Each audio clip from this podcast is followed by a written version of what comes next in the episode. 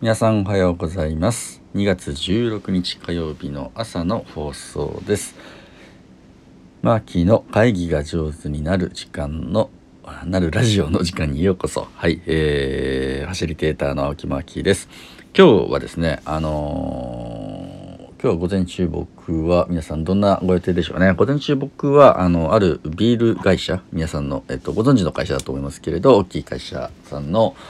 新入社員研修というのをね、えー、オンラインでやらなきゃいけなくなったと。毎年はね例年はあの富士山の、ね、合宿場とかとかであの新入社員さん何百人とガーッと集めて研修してたのをまあね、えー、こういうご時世なのでオンラインでしないといけないと。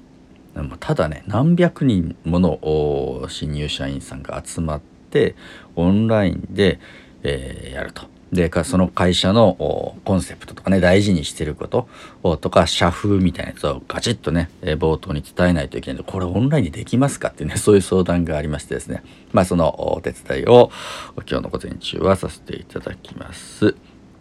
で午後は全然別で、えー、これはね介護系の施設ですね、えー、介護の支援の事業所の皆様にまあ1対1でねえー、スーパーバイズとかね、ワンオンワンって言われてる1対1で、えー、自分の部下とかあ仕事仲間の能力を上げていくみたいなのを絶対できるのかなっていう2時間の研修があって、今日は忙しいですよ。夜はですね、えー、僕の、あの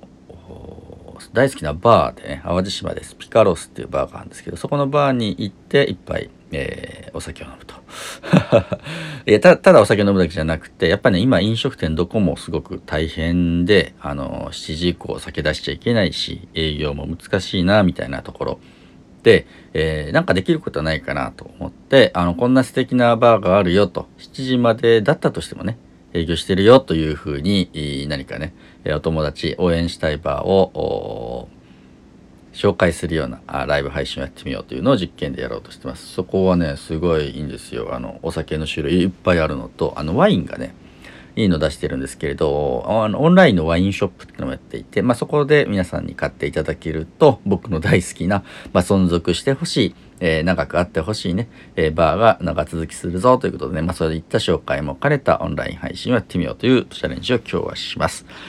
えー、っと、今日の話は何かっていうと、うーん、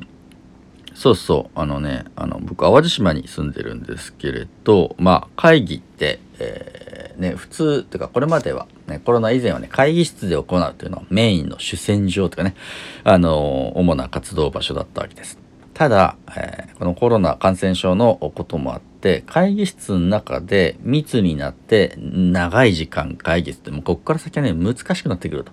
いうのが一応僕のまあ、感じているところであります。ね、なので、まあ、方向性としては、ね、やっぱりオンライン会議、これはね、定着してくるだろうな、というふうにして思います。まあ、皆さんもリモートワークでね、散々やってると思います。なかなかね、このオンライン会議を上手にやるというのは難しいんですけど、まあ、そっち側を今一生懸命僕は毎日のように開拓をしているというのは一つの方向性だと思うんですね。で、もう一つの方向性がですね、アウトドアミーティング。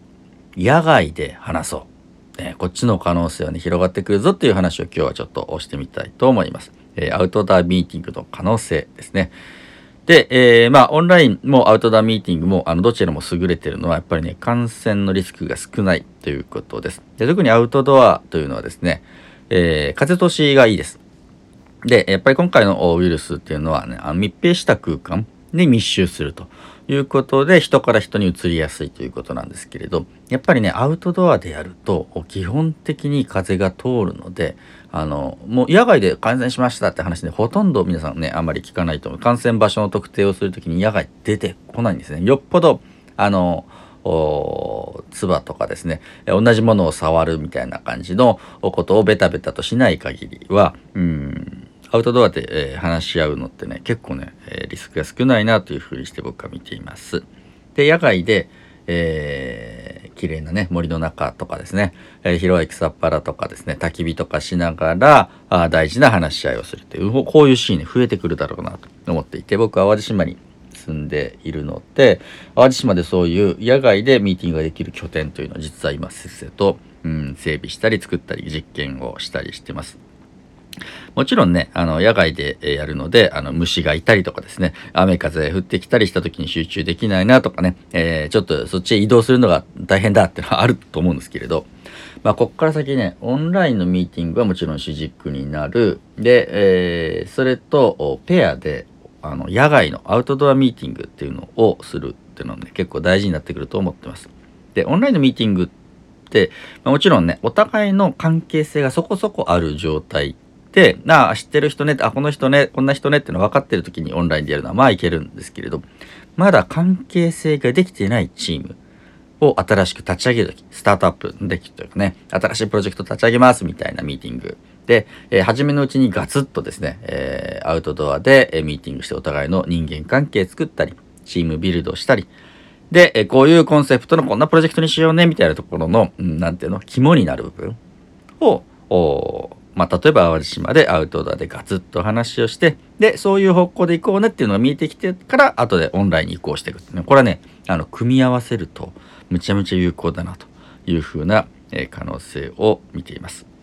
まあ幸いね、幸いっていうかね、こじつけかもしんないけれど、淡路島って国海伝説って言って、まあ、日本の古事記とか日本書紀で、えー、一番初めにね、登場する島なんですね。で、イザナギっていう神様とイザナミっていうね、二柱の神様がいらっしゃって、まあ、日本の国土ですね、国を生んでいくわけです。で、一番初めにこうね、淡路島を生んで四国を生んでみたいな感じで、えー、大谷島、まあ、八つの大きな島、最後に本州を生んで、その日本という国をね、完成させていくっていう、まあ、神話があるんですけど、その国を生む、一番初めにね、生まれてきた島というのが、うん、淡路島と。されています。なので皆さんのプロジェクトとかですね、大切なプロジェクトとかね、いい会社を立ち上げるとかですね、よし、この新しい時代に新しい何かを生むぞっていう時に、ぜひ、淡路島で、えー、まあ、アウトドアミーティングをしていただいて、えー、生み出していただきたいなと思います。僕はそういう時がありましたら声をかけていただければ、あの、空間のね、空間づくりからミーティングのファシリテーションまでお手伝いいたしますというね、えー、お話でありました。すごい面白いんですよ。あのね、今ちょうど淡路島は、あの、ワーケーション淡路島にあの滞在してね、お仕事するみたいな、リモートで、えー、お仕事する人のためのモニターを募集してるんですよ。これすごいですよ。3泊4日、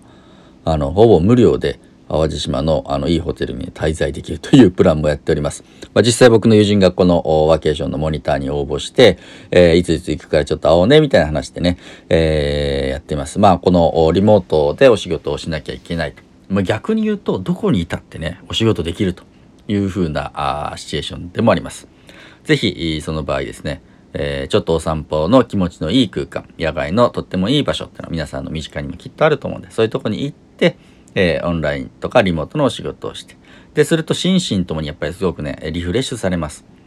で、えー、まあ、人口密度の少ないところ風通しの良いところをお散歩するだけでいいアイディアが浮かんだりえー、こういう風な時代になっていくのかなっていう直感が冴えたりすることもありますので、えー、もしよかったらですね、アウトドアミーティングの可能性というのをですね、皆さんもぜひ模索していただければと思います。というわけで、えー、今日のお話は、アウトドアミーティングの可能性、野外で話そうというふうなお話でありました。皆様どうぞ良い一日をお過ごしください。ファシリテーターのマーキーでした。